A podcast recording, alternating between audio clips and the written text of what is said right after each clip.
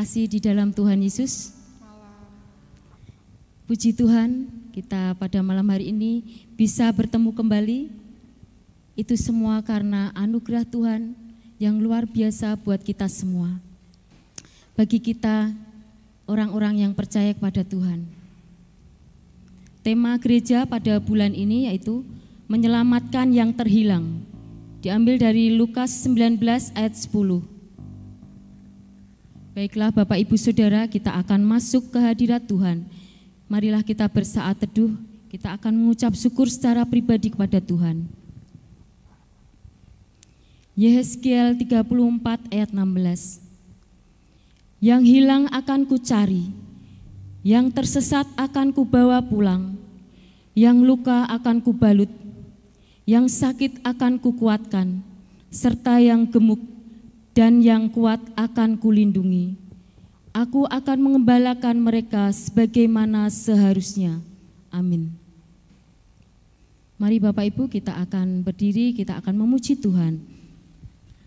Saat ku masuk ke hadiratmu, ku tersungkur dan sembahmu.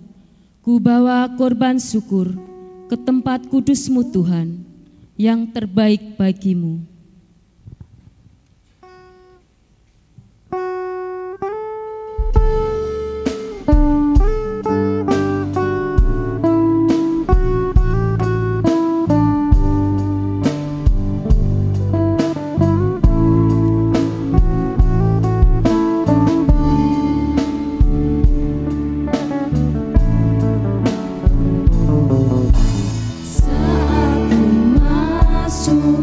Good.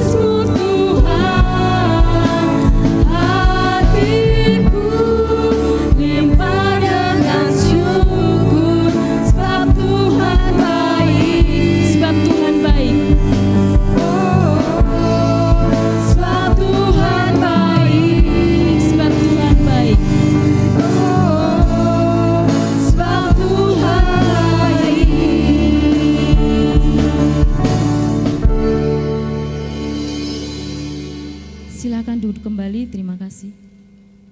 Mari kita akan mengucap syukur, kita akan berdoa kepada Tuhan. Tuhan, kami datang ke hadirat-Mu dengan penuh ucapan syukur karena anugerah dan kebaikan Tuhan pada kami. Layakan kami Bapa untuk masuk dalam pelataran-Mu yang kudus. Tuhan, pakai kami yang sudah hadir di tempat ini ya Tuhan. Urapi kami, jamahlah kami dengan kuasa-Mu. Penuhi kami, pulihkan kami ya Tuhan. Terima kasih ya Tuhan. Doa pengucapan syukur ini kami naikkan di dalam nama Tuhan Yesus Kristus. Tuhan, kami berdoa juga untuk bangsa dan negara kami. Untuk bangsa Indonesia Tuhan, untuk para pemimpin-pemimpin yang dari pusat sampai daerah Tuhan. Kiranya Engkau akan memberi kepada kami pemimpin-pemimpin yang baik dan bertanggung jawab Tuhan. Yang bisa membawa negara ini menjadi negara yang maju, aman, damai, dan selalu menjaga kesatuan dan persatuan. Tuhan, kami berdoa untuk pemilu tahun dua ribu dua puluh empat yang akan datang. Kiranya pemilu berjalan dengan lancar, tidak ada suatu hambatan dan tidak ada gangguan keamanan dan ketertiban ya Tuhan. Engkau akan lindungi bangsa kami dari segala macam ancaman Tuhan, dari dalam maupun luar negeri ya Bapa. Bapa yang di surga, kami berdoa untuk negara kami Bapa, supaya negara kami selalu aman dan damai. Terima kasih ya Tuhan Yesus. Inilah doa ucapan syukur kami dan permohonan kami untuk bangsa dan negara kami. Terima kasih ya Bapa. Amin. Firman Tuhan pada malam hari ini akan dibawakan oleh Bapak Nathanael Raharjo. Mari kita akan mempersiapkan hati dan pikiran kita untuk menerima firman Tuhan. Roh-Mu yang hidup penuhiku, jiwaku tenang bersamamu. Ku buka hati untuk jamahan-Mu, berserah penuh di hadirat-Mu.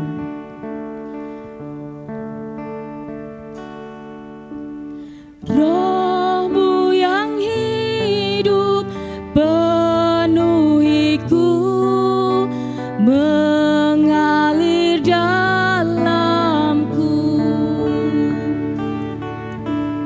Jiwaku saudara.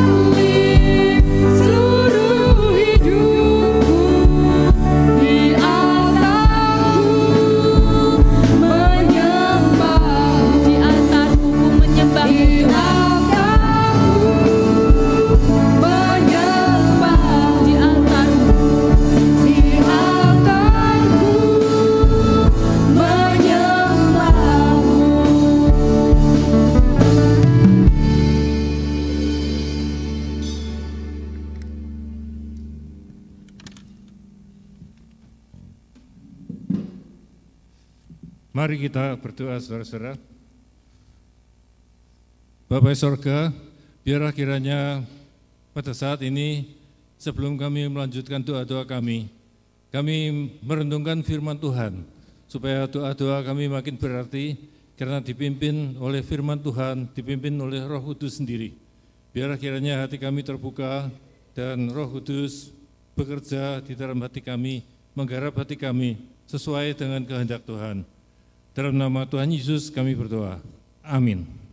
Silakan duduk, saudara-saudara.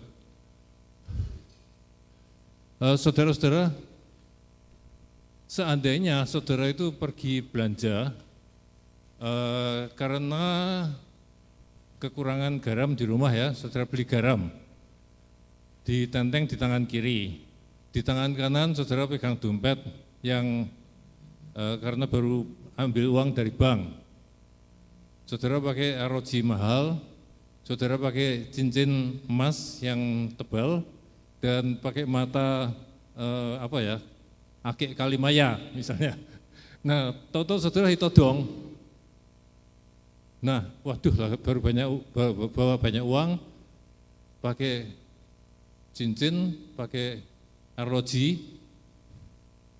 Nah, yang nodong tuh bilang mana belanjaannya? Bagaimana saudara serahkan belanjaan itu?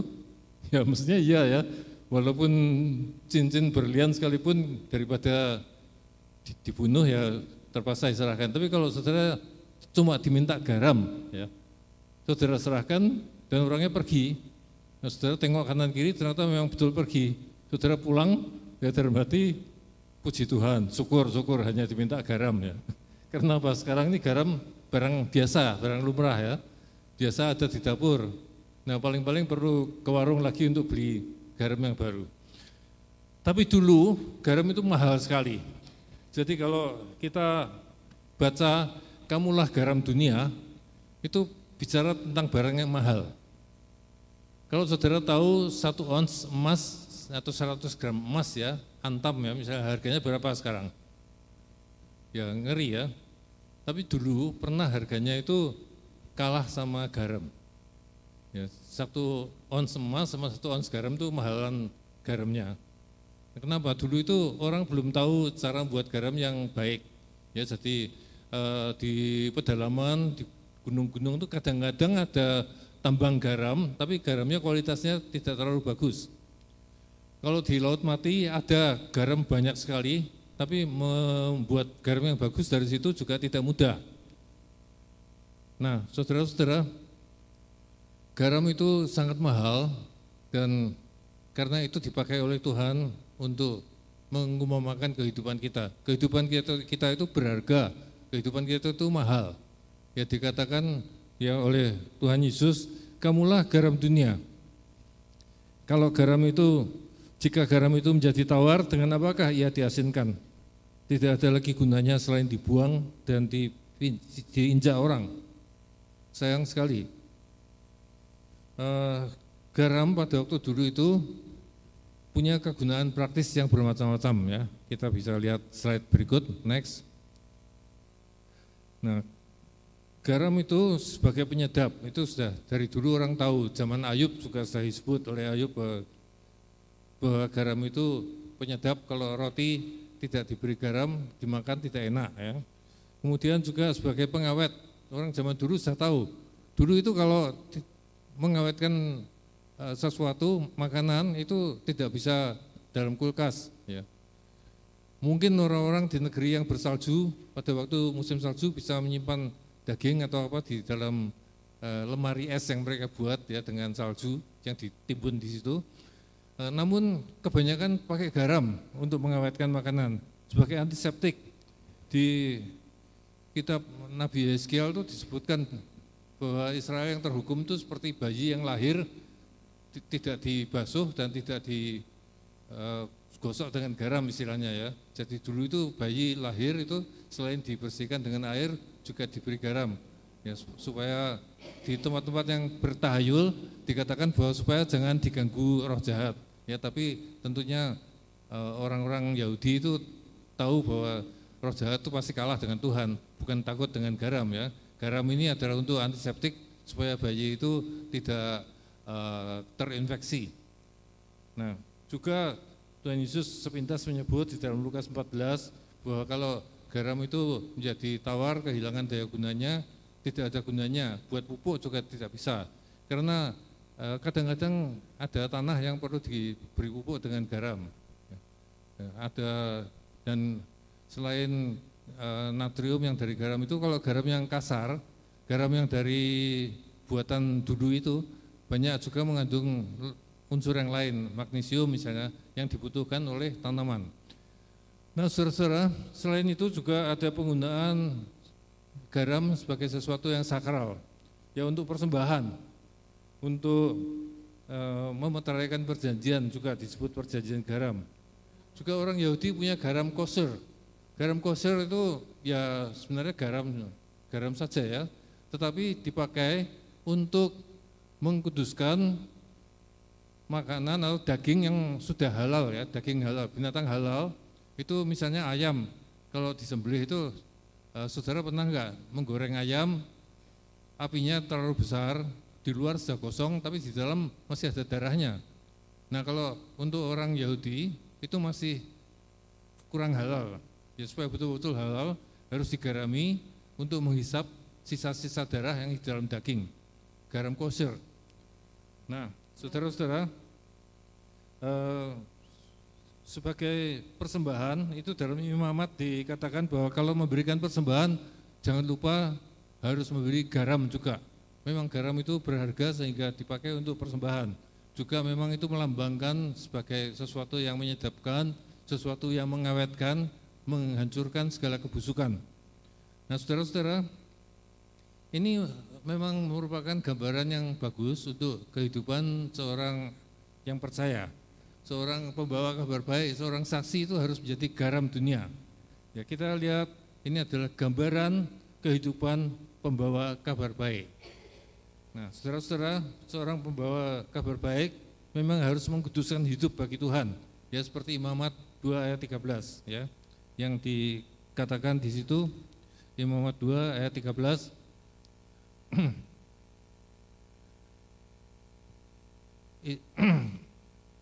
Imamat dua ayat yang ke tiga belas. Dan tiap-tiap persembahanmu yang berupa korban sajian haruslah kau bubuhi garam.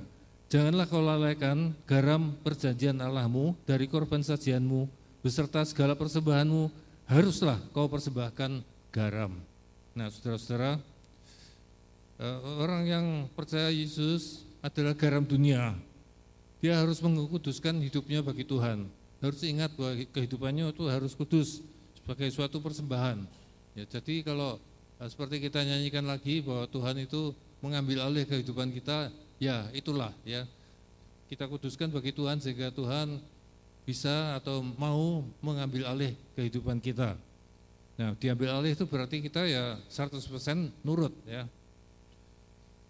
Kemudian juga eh, garam itu memberikan rasa nyaman dalam persekutuan. Tuhan Yesus sendiri berkata dalam eh, Markus sembilan ayat lima puluh bagian B ya, hendaklah kamu selalu mempunyai garam dalam dirimu dan selalu hidup berdamai yang seorang dengan yang lain.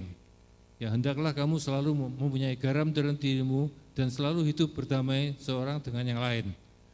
Ya, ini lumrah ya, kita pasti sudah tahu ya kalau harus berdamai satu dengan yang lain. Nah, tapi ini bukan perkara remeh. Kita harus diingatkan berkali-kali dan berkali-kali. Ada seorang ibu dalam suatu kelompok belajar Alkitab minta didoakan, karena dia baru pindah ke kota lain, di daerah yang mayoritas Kristen.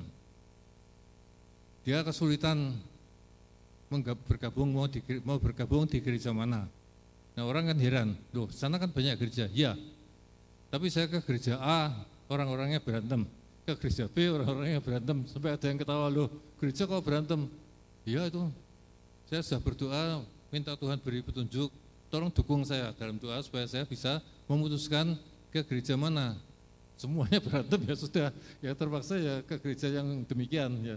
Nah, saudara, orang yang sudah Kristen sekalipun sampai merasa segan bergabung. Nah, kalau kita bawa jiwa baru ke gereja semacam itu bagaimana? Apa orangnya mau? Ya mungkin akan berkata, berkata bahwa saya lebih baik dari mereka kok. Ya buat apa saya ke sana? Itu susahnya. Nah saudara-saudara, perlu memberi rasa nyaman dalam persekutuan. Orang percaya, seorang pembawa kabar baik haruslah bisa memberi rasa nyaman dalam persekutuan. Nah pernah ada eh, di salah satu gereja saya pernah bergabung, eh, pernah eh, ada kritik bahwa gereja itu terlalu senang menikmati persekutuan sehingga tidak mengabarkan Injil, tidak ada pelayanan keluar. Nah saya tidak setuju dengan pernyataan itu, mau kenyataannya tidak begitu ya. Itu bukannya karena keenakan lalu tidak mau orang luar datang. Kalau orang dalam persekutuan yang baik, yang sungguh-sungguh menyenangkan, orang akan demikian bersukacita sehingga mengajak orang-orang yang dikasihi untuk ikut bergabung supaya mereka juga bersukacita. Kalau mereka belum tertarik dengan soal-soal teologi, belum tertarik dengan doktrin keselamatan, setidaknya sudah ada persahabatan dan ada pertemuan. Nah, saudara-saudara, kalau kita sungguh-sungguh punya persekutuan yang baik, kita tidak akan uh, tidak akan segan mengabarkan Injil atau mengajak orang ke gereja, ya, karena kenyataannya dikatakan terlalu keenakan dengan persekutuan, enggak. Wong si A berantem dengan si B, kelompok C berantem dengan kelompok B, ya si E cerita kemana-mana bahwa si F itu selingkuh. Nah, kalau di tempat semacam itu bagaimana? Kita bawa orang baru, apa enggak jadi kacau malah. Nah saudara-saudara, memang tidak pernah gereja bisa sempurna, tapi kalau keterlaluan tidak sempurna itu ya susah, berat ya. Nah saudara-saudara, di dalam Kolose empat ayat enam juga ada soal garam, sikap terhadap orang luar ya. Dikatakan bahwa kita hendaklah bijaksana dalam pergaulan kita dengan orang luar. Nah itu di dalam Kolose empat ya, di dalam Kolose empat ayat enam ya, dikatakan hendaklah kata-katamu senantiasa penuh kasih. Oh mungkin kita lebih baik lihat uh, ayatnya di layar ya, di, di layar untuk slide yang berikut. Ada kata-kata dari Kolose empat ayat enam ya. Hendaklah kata-katamu senantiasa penuh kasih, jangan hambar, sehingga kamu tahu bagaimana kamu harus memberi jawab kepada setiap orang. Nah uh, penuh kasih di sini itu kalau terjemahan lama dikatakan hendaklah kata-katamu berkat. Nah itu eh, memang agak susah ya mengatakannya harus bagaimana, karena aslinya mengatakan itu charity, itu ya dekat dengan berkat, eh, itu kasih karunia atau grace ya, atau eh, apa ya semacam itulah ya. Eh, jadi diterjemahkan penuh kasih supaya maksudnya supaya jelas. Tapi ya kita memang dalam hal ini oke lah, penuh kasih atau perkataanmu berkat itu ya kita bisa paham ya. Lalu jangan jangan hambar, dulu di, di terjemahan lama itu disebut dimasinkan dengan garam. Nah itu orang mungkin bisa bingung ya, kok dimasinkan dengan garam. Jadi terus di, di apa dijelaskan jangan hambar, atau di terjemahan lain ada yang mengatakan hendaklah selalu ramah ya. Nah tapi memang E, mungkin jadi pertanyaan ya, kalau kalau e, dimasinkan dengan garam itu memang tidak jelas, tapi kalau dipikirkan itu punya arti yang benar. Dimasinkan dengan garam itu atau di jangan hambar itu kalau kita berpikir mengenai harus enak ya betul juga ya, harus ramah, harus baik pada orang lain. Nah tapi kalau ada sesuatu yang salah gimana? Apa dibiarkan saja ya? Ya enggak, kalau garam itu desi, ya, apa namanya, jadi antiseptik, jadi desinfektan, ya mestinya bekerjanya ya tidak hanya membuat enak ya. Kalau ada kebusukan ya dilawan. Nah, nah bagaimana apa bisa kita eh, bersikap tegas dengan ramah. Lah, saya pernah lihat bisa itu. Saya pernah lihat ada anak kecil bermain pasir di halaman gereja. Bapaknya datang, "Nak, jangan main pasir." Anak itu melihat ke bapaknya ketawa ya. Diteruskan main pasirnya. Bapaknya datang lebih dekat, "Nak, jangan main pasir." Nah, malah pasirnya dihamburkan. Nah, bapaknya mendekat lagi dengan wajah yang ramah, "Jangan main pasir ya, Nak." Berhenti itu anak. Lalu dia gandeng bapaknya, ikut bapaknya pergi. Nah, itu ramah tapi tegas, ya. Konsisten, ya, mungkin konsisten ya. Kalau tidak konsisten dan tidak ramah itu gini, ya misalnya datang datang-datang bentar, "Hei, kamu main pasir, kurang ajar, berhenti." Ya. Terus anaknya menertawakan bapaknya, bapaknya banting kaki ya, dan berteriak lebih keras, "Kamu jangan main-main." Nah, anaknya menghamburkan pasir itu, datang bapaknya diciwel, nangis cengar, terus gulung-gulung di pasir itu. Nah, kalau seperti itu terus bapaknya, "Ya sudah, kamu tidak bisa dibilangi, ditinggal pergi." Ya lain kali anak itu belajar bahwa kalau dia asal nangis gulung-gulung, gulung-gulung, ya pasti nanti dituruti. Ya. Itu akibatnya kalau tidak tidak ramah tapi tidak tegas. Kadang-kadang itu kita galak tapi tidak konsisten ya. Kalau sudah sudah kelewat jengkel malah dibiarkan. Nah, saudara-saudara, eh, harus dimasinkan dengan garam. Ya, harus dibuat asin dengan garam. Nah, peringatan Tuhan Yesus, "Kamulah garam dunia. Jika garam itu menjadi tawar, dengan apakah ia diasinkan?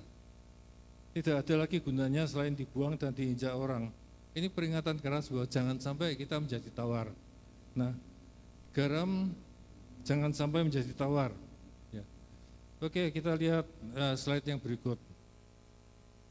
Nah, saudara-saudara, kristal garam itu akan turun kualitasnya kalau misalnya saja masih di luar begitu ya, masih di lapangan, lalu turun hujan. Itu sudah ditimbun, sudah mau diambil, ternyata kehujanan, ya akan turun kualitasnya.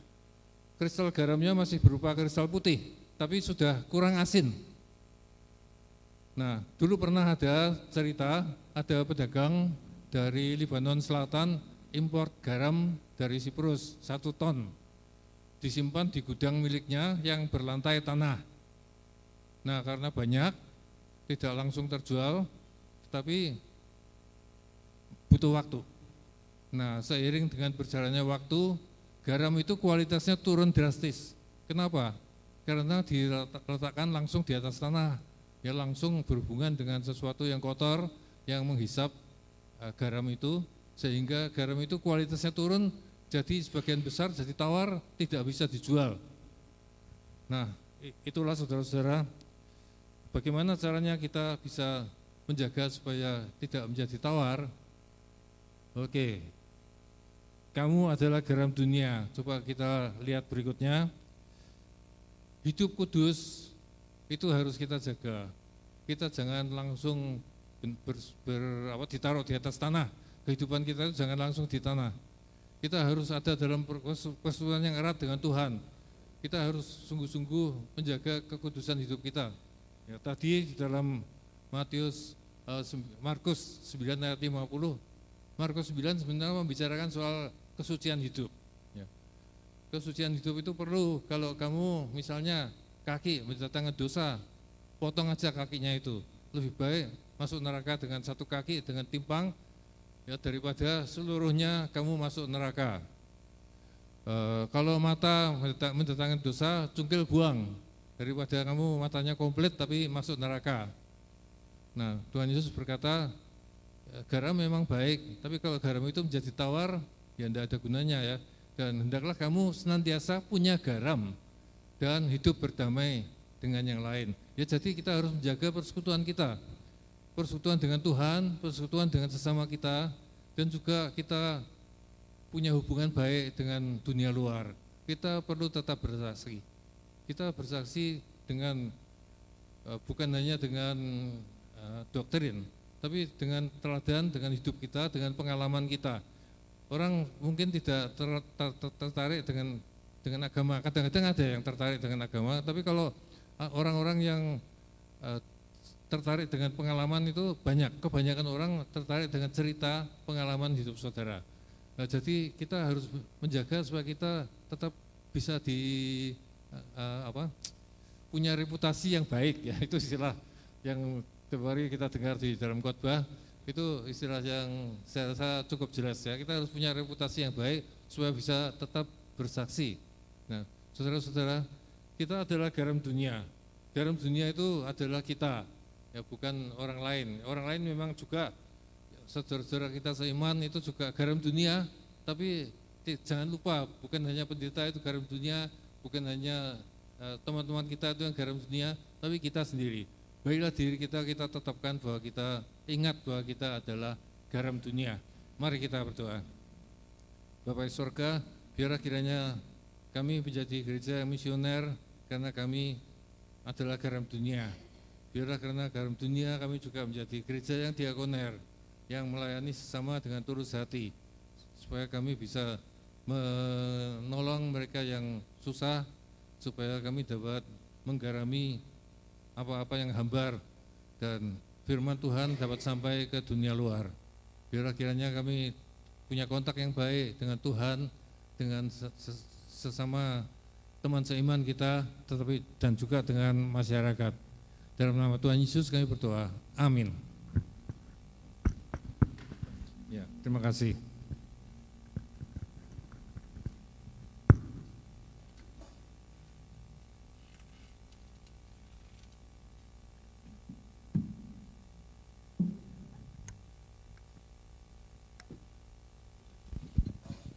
Mari Bapak Ibu Saudara kita berdoa untuk pelayanan baptis di Indonesia.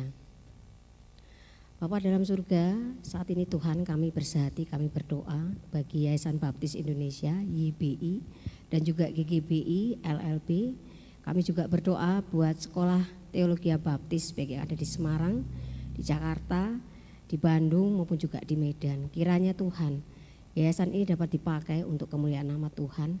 Banyak hamba-hamba Tuhan yang dimunculkan di situ sehingga mereka dapat melayani, memberitakan Injilmu dimanapun mereka berada, dan mereka dapat menjadi saksimu yang hidup di tengah-tengah dunia yang uh, tidak menentu pada saat ini. Tuhan, kami juga berdoa buat Yayasan Rumah Sakit Baptis yang ada di Indonesia, baik itu Rumah Sakit Baptis yang ada di Kediri, di Batu Malang, di Lampung, dan juga berdoa bagi Rumah Sakit Mitra Setia Ungaran. Kami berdoa Tuhan, biarlah rumah sakit ini Tuhan dijadikan sarana bagi pemberitaan Injilmu. Ketika ada banyak pasien yang berobat ke sana, biarlah rumah sakit ini dapat melayani dengan baik. Dan rumah sakit ini tidak semata-mata hanya menyembuhkan, berusaha untuk memberikan kesembuhan bagi yang sakit, tetapi juga secara jiwa Tuhan. Rumah sakit-rumah sakit baptis yang ada di Indonesia saat ini dijadikan alat Tuhan bagi kemuliaan namamu. Tuhan, kami juga berdoa bagi lembaga pertanian baptis yang ada di Bengkulu. Tuhan berkati agar lembaga pertanian ini sungguh-sungguh dapat dipakai bagi kemuliaan nama Tuhan. Hamba-hamba Tuhan yang melayani di sana, Tuhan juga berkati ya Bapak. Bapak, saat ini hambamu berdoa bagi gereja-gereja baptis yang ada dan juga para gembala sidang ataupun pendeta yang melayani, para misionaris, dan juga perintisan gereja-gereja yang ada di Indonesia. Tolong ya Bapak, pakai hamba-hambamu Tuhan untuk menjadi saksimu Tuhan dimanapun mereka berada, dalam kehidupan pribadi mereka, dalam integritas mereka sebagai hamba Tuhan, dapat benar-benar Tuhan menampilkan uh, pribadi Kristus dalam kehidupan mereka, sehingga dalam pelayanan mereka, mereka sungguh-sungguh Tuhan dipakai untuk memberitakan Injil. Banyak jiwa-jiwa baru dimenangkan Tuhan melalui para hambamu ya Bapak. Tuhan, kami juga berdoa buat gereja-gereja yang ada di Indonesia, gereja-gereja yang secara khusus Tuhan ketika mereka yang berada di wilayah-wilayah yang ada banyak orang-orang uh, yang tidak suka dengan adanya gereja. Tapi Tuhan, seperti firman-Mu pada malam hari ini, jadikan gerejamu ini garam Tuhan, mampu memberikan dampak yang ada di sekitar uh, wilayah itu, sehingga Injilmu senantiasa diberitakan. Kami terus berdoa Tuhan buat kehidupan para hamba Tuhan dan juga para misionaris yang sungguh-sungguh hanya bergantung kepada Tuhan. Berikanlah Tuhan mereka upah yang sesuai Tuhan dari pekerjaan mereka. Terima kasih ya Bapak, kami mau serahkan Tuhan untuk doa kami bagi pelayanan baptis yang ada maupun juga gereja-gereja yang ada di Indonesia. Hanya dalam namamu kami sudah berdoa. Amin. Terima kasih Ibu Grace yang sudah mendoakan untuk pelayanan G B I Candi, pelayanan baptis di Indonesia. Kita akan terus berdoa untuk pelayanan G B I Candi, tapi sebelumnya kita akan memuji Tuhan terlebih dahulu. Kasih yang terindah dan terbesar hanya dari Yesus, bukan karena kita baik dan hebat, semua oleh anugerah kemurahan Tuhan. Engkau baik bagiku.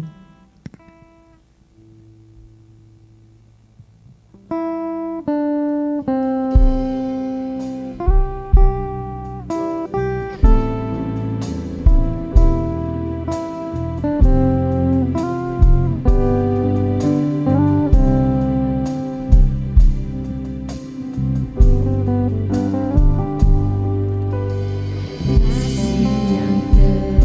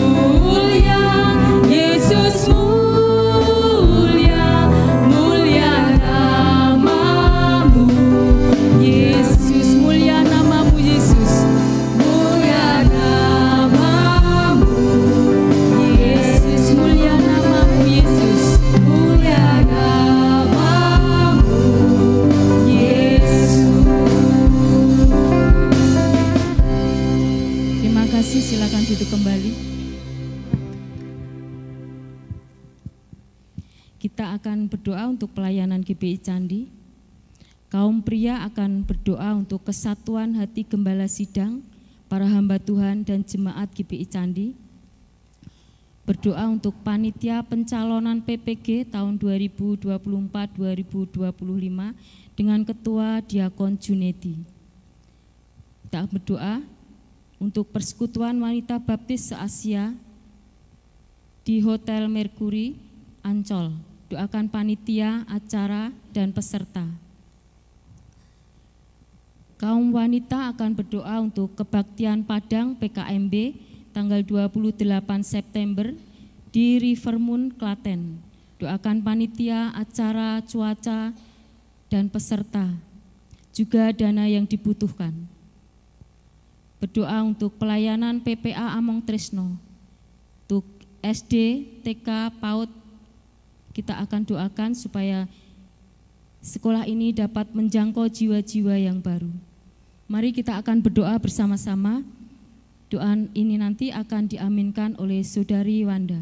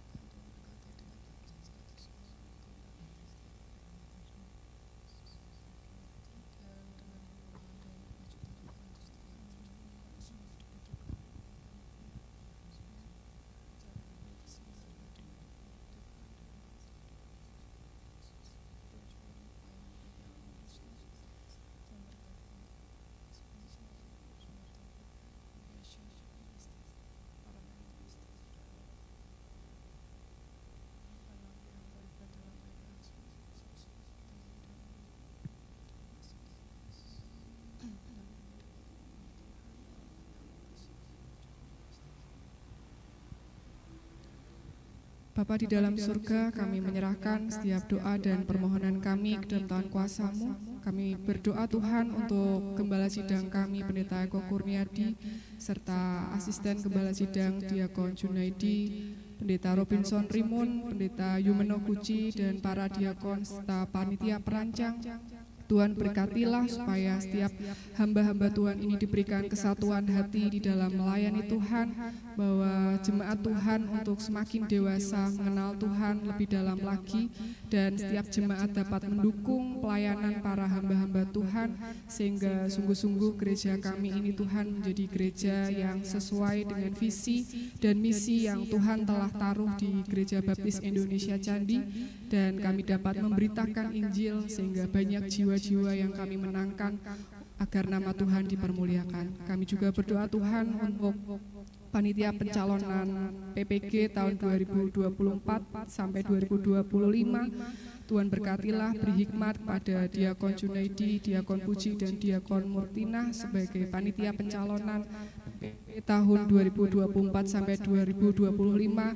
Biarlah setiap pelayan-pelayan Tuhan yang nantinya akan dipilih untuk melayani Tuhan, Kau yang akan berkati supaya setiap pelayanan kami Tuhan, baik pelayanan sosial, pelayanan misi, pelayanan diakonia, pelayanan pendidikan, sungguh-sungguh dapat menjadi persembahan yang harum. Berkatilah Tuhan supaya setiap orang-orang yang terpilih sungguh-sungguh pelayan-pelayan Tuhan yang setia, yang melayani Tuhan dengan sepenuh hati dan jiwa raga mereka. Terima kasih Tuhan, kami juga berdoa untuk persekutuan W P I se-Asia yang diselenggarakan pada tanggal sebelas sampai empat belas September dua ribu dua puluh tiga di Ancol, Jakarta. Tuhan berkatilah setiap panitia yang sudah berupaya menyelenggarakan acara ini, merencanakan setiap kegiatan dengan baik. Tuhan berkatilah setiap dana yang dibutuhkan oleh panitia uh, W B I Baptis se-Asia, sehingga acara ini boleh berjalan dengan baik dengan utusan dari G B I Candi, yaitu Ibu Hendi, Ibu Yuce, Ibu Maria, Ibu Lister, Ibu Kana, uh, Miss Ray Kuno, Kumo. Tuhan berkatilah supaya setiap peserta yang diutus untuk mengikuti acara ini sungguh-sungguh dapat uh, terberkati, dan para ibu-ibu yang boleh ikut acara ini Tuhan berkatilah supaya setiap peserta yang baptis yang diutus untuk mengikuti acara ini sungguh-sungguh dapat kami juga berdoa terberkati, dan para P K M B yang boleh ikut acara ini Tuhan berkatilah supaya setiap peserta yang baptis yang diutus untuk mengikuti acara ini sungguh-sungguh dapat dapat menyelenggarakan acara ini, dan para yang siapkan semuanya dengan hikmat hikmat dan pimpinan yang daripada Tuhan Tuhan, dan segala kebutuhan dana yang dibutuhkan uh, sebesar kurang lebih empat juta lima ratus ribu rupiah Tuhan akan mencukupkan, dan Tuhan akan memberkati semua panitia dapat sungguh-sungguh melayani Tuhan dengan hati mereka. Kami juga berdoa Tuhan untuk para peserta yang boleh ikut dalam kebaktian Padang ini, baik itu dari P K M B maupun P P A Among Trisno, supaya kami semua kaum muda dapat sungguh-sungguh menjadi kaum muda yang semakin dekat dengan Tuhan, bertumbuh di dalam iman kami, dan kami dapat menjadi saksi Kristus dimanapun kami berada, sehingga kami dapat mencetak para pemimpin yang akan meneruskan tongkat estafet kepemimpinan yang ada di gereja kami. Kami juga berdoa Tuhan untuk pelayanan P P A Among Trisno I W delapan satu tujuh yang ada di gereja kami. Kami berdoa untuk para compassion, staff, mentor, koordinator P P A, dan setiap orang-orang yang melayani untuk mendidik, mengasuh anak-anak P P A, supaya mereka dapat tumbuh menjadi anak-anak yang dewasa secara rohani. Mereka dibekali dengan setiap materi firman Tuhan, dan mereka dapat mengenal Tuhan melalui P P A Among Trisno ini. Berkati Tuhan supaya anak-anak P P A dapat menjadi anak-anak yang berhasil di masa depan mereka. Kami percaya bahwa Tuhan akan campur tangan dalam pelayanan uh, Among Trisno ini Tuhan. Kami juga berdoa Tuhan untuk sekolah Kristen Immanuel Tuhan. Kami berdoa untuk Yayasan Yakris yang ada di uh, Immanuel ini Tuhan, berkatilah dari pengawas, pengurus maupun pembina yayasan. Tuhan berkatilah, beri hikmat oleh Tuhan para kepala sekolah, baik itu PAUD, T K, S D Kristen Immanuel, para guru yang mengajar. Tuhan berkati, diberikan hati untuk terus dapat melayani Tuhan, mengasihi Tuhan dan anak-anak, dan mereka dapat menjadi teladan di dalam kehidupan mereka, sehingga anak-anak yang mereka bimbing, mereka asuh, mereka ajar menjadi anak-anak yang takut akan Tuhan. Mereka dapat mengenal Tuhan sejak mereka uh, duduk di bangku sekolah. Mereka dapat bertumbuh secara dewasa menjadi anak-anak yang berhasil di masa depan, yang Tuhan pimpin setiap langkah kehidupannya. Terima kasih Tuhan Yesus, kami serahkan Tuhan segala pelayanan yang kami kerjakan bersama-sama, baik itu pelayanan sosial, diakonia, pelayanan misi, dan pelayanan anak-anak, pendidikan juga Tuhan. Kami serahkan semua ke dalam tangan kuasa Tuhan. Biarlah setiap pelayanan kami Tuhan sungguh menjadi kemuliaan bagi Tuhan, dan kami rindu Tuhan melalui pelayanan kami banyak jiwa-jiwa boleh dimenangkan dan nama Tuhan dipermuliakan. Terima kasih Tuhan Yesus, kami serahkan doa dan permohonan kami ke dalam tangan kuasa-Mu. Dalam nama Tuhan Yesus kami berdoa, haleluya, amin. Terima kasih Saudari Wanda. Bapak Pendeta Eko Kurniadi M T H akan menutup acara pada malam hari ini dan akan berdoa untuk kebutuhan jemaat Candi.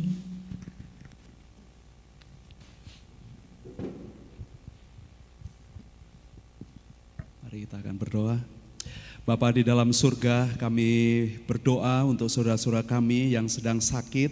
Tuhan, kami berdoa untuk Januar, kami berdoa untuk Bu Wit, Widodo, Bu Utami, Bapak Parjan Cerewek, Ibu Lani Esther, Ibu Sulasih, Ibu Puntarso, Ibu David, Ibu Rusmin. Tuhan berkatilah saudara-saudara kami ini, mereka diberi kesembuhan, dijamah, dipulihkan. Mereka menikmati mujizat daripada Tuhan melalui setiap perawatan kasih yang diberikan saudara-saudara um, yang ada di sekitar mereka, dan biarlah itu menjadi kekuatan dan penghiburan dan memulihkan dan memberi uh, penghiburan, dan uh, itu sebabnya kami berdoa supaya saudara-saudara kami ini mengalaminya. Kami berdoa juga untuk setiap jemaatmu uh, secara pribadi, setiap keluarga-keluarga dengan berbagai macam hal yang dihadapi, dengan persoalan-persoalan dan pergumulannya. Tuhan memberikan jalan keluar. Mereka yang ada dalam kekurangan, Tuhan mencukupkan. Mereka menikmati rezeki yang daripada Tuhan. Mereka tahu bahwa Tuhan sedang menuntun mereka dengan hikmat dan pertolongan Tuhan untuk mendapatkan jalan keluar dari setiap kesulitan dalam pergumulan dan memerlukan solusi. Tuhan, Engkau yang berkarya. Saudara-saudara kami yang ada dalam kesedihan, Tuhan memberikan penghiburan dan kekuatan dan sukacita, menggantikan semua duka cita mereka, sehingga mereka terus dapat berjalan ke depan bersama dengan Tuhan karena Engkau yang menuntunnya. Kami berdoa untuk saudara-saudara kami yang uh, bergumul dengan anak-anak dalam sekolah mereka, dari anak-anak tingkat pendidikan yang terendah sampai yang tertinggi. Tuhan berkatilah keluarga-keluarga kami untuk menyediakan segala yang dibutuhkan keuangan. Tuhan akan berkati setiap harinya dalam setiap anak-anak kami belajar, dalam mereka me- jalani proses pendidikan mereka, supaya anak-anak kami terus bergantung pada Tuhan, mengandalkan Tuhan. Mereka punya goal dalam kehidupannya, mereka punya tujuan dan cita-cita dalam hidupannya, sehingga itu akan menuntun mereka bersama dengan Tuhan, karena Engkau menyediakan hari depan yang gilang gemilang bagi setiap anak-anak Tuhan yang mau melayanimu, mau takut akan Tuhan. Dan anak-anak kami punya pergaulan yang baik di dalam kehidupannya, sehingga mereka dapat membedakan mana yang jahat, mana yang baik, mana yang benar, mana yang berkenan kepada Tuhan. Dan itu sebabnya Tuhan kami berdoa supaya keluarga-keluarga kami bisa peduli, bisa memberi perhatian yang lebih kepada anak-anak kami yang sekolah, yang ada dalam pergaulan mereka, dan Tuhan akan memberkati sehingga mereka bertumbuh menjadi remaja, menjadi pemuda yang takut akan Tuhan, yang mau uh, mengerti akan rencana dan kehendak Tuhan di dalam hidupnya. Mereka mau menempa diri mereka untuk seperti yang Tuhan kehendaki, yang Tuhan mau, sehingga hidup mereka berbahagia. Mereka juga bisa memberi sukacita dan bahagia bagi orang-orang yang Tuhan tempatkan di sekitar kehidupan mereka, menjadi kebanggaan, menjadi uh, sukacita bagi keluarganya. Dan kami berdoa supaya uh, setiap pemuda pemudi kami diberkati oleh Tuhan dengan pekerjaan yang sesuai dengan kehendak Tuhan, pekerjaan yang mereka bisa pakai untuk melayani Tuhan, untuk mengabdi kepada Tuhan dan berkontribusi bagi kehidupan ini. Tuhan berkati supaya semua yang sedang dipercayakan oleh Tuhan di dalam pekerjaannya, mereka bisa menunaikannya dengan sebaik-baiknya, dengan uh, hikmat dan pertolongan daripada Tuhan. Berkatilah, Engkau akan menolong uh, pemuda-pemudi kami juga untuk menemukan teman hidup yang Tuhan sudah sediakan. Kami percaya Engkau Allah yang membentuk setiap uh, pemuda-pemudi uh, kami, supaya mereka juga bisa tahu kemana dan pada siapa mereka bisa menjalin persahabatan dan persekutuan yang baik, yang intim, sehingga mereka bisa membentuk keluarga-keluarga yang diberkati oleh Tuhan, keluarga-keluarga yang takut akan Tuhan, yang juga menjadi garam, terang dan surat Kristus. Dan itu sebabnya kami berdoa supaya keluarga anak-anakmu bisa melahirkan keturunan-keturunan ilahi yang mereka juga bisa memuridkan generasi-generasi ke depan. Selagi Tuhan memberikan kesempatan bagi kami hidup, kami bisa memberi yang terbaik dalam kehidupan ini untuk kemuliaan nama Tuhan. Berkati juga para lansia kami, mereka dikelilingi oleh orang-orang yang mengasihi, yang peduli, yang memperhatikan mereka, sehingga mereka bisa melihat karya Tuhan di dalam kehidupan Uh, setiap saudara-saudara, keluarga, anak menantu, cucu-cucu mereka yang memberikan dan menunjukkan kasihnya dengan luar biasa kepada uh, generasi lansia kami. Terima kasih Tuhan, berkati mereka dengan sukacita, dengan kesehatan dan penghiburan dan kekuatan daripada Tuhan. Dan mereka bisa melayani Tuhan, mengiring Tuhan seumur hidup mereka, menjadi teladan bagi kami generasi uh, yang muda, yang lebih muda, supaya kami juga bisa sekalipun kami tua, kami tambah usia, tetapi kami tetap produktif, kami bisa tetap segar, dan kami bisa menghasilkan buah-buah kebenaran seperti yang Tuhan kehendaki. Terima kasih Bapak, terima kasih kami boleh berdoa bersama. Engkau tahu akan kebutuhan kami, pergumulan kami, segala macam hal yang kami pikirkan, persoalan-persoalan kami yang perlu ada jalan keluar, yang memberikan kekuatan kepada kerohanian kami, kepada mental kami, kepada hati kami, supaya kami tidak berjalan menyimpang ke kanan atau ke kiri, sehingga kami tahu uh, Tuhan sedang menuntun kami dengan firman-Mu, dan kami diberi uh, hati yang taat, hati yang penuh dengan lemah lembut, dan mengizinkan Roh-Mu bekerja di dalam dan melalui hidup kami. Terima kasih Bapa, kami bisa berdoa bersama hari ini, dan saat kami pulang, biarlah damai sejahtera Tuhan atas kami menaungi dan memberkati kami, di dalam nama Tuhan Yesus Kristus kami berdoa. Amin. Mari kita berdiri bersama-sama. Jadikan kami satu. Jadikan satu seperti kerinduanmu, agar dunia tahu bukti nyata dari kasih-Mu, sebelum kami pergi memberitakan kasih-Mu.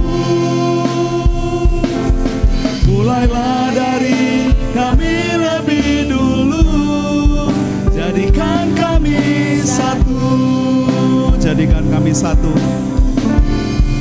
jadikan kami satu.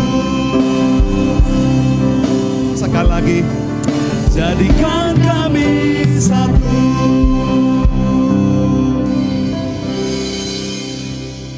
Ambil saat teduh saudara-saudara, menyelamatkan yang hilang. Tuhan Yesus memberkati.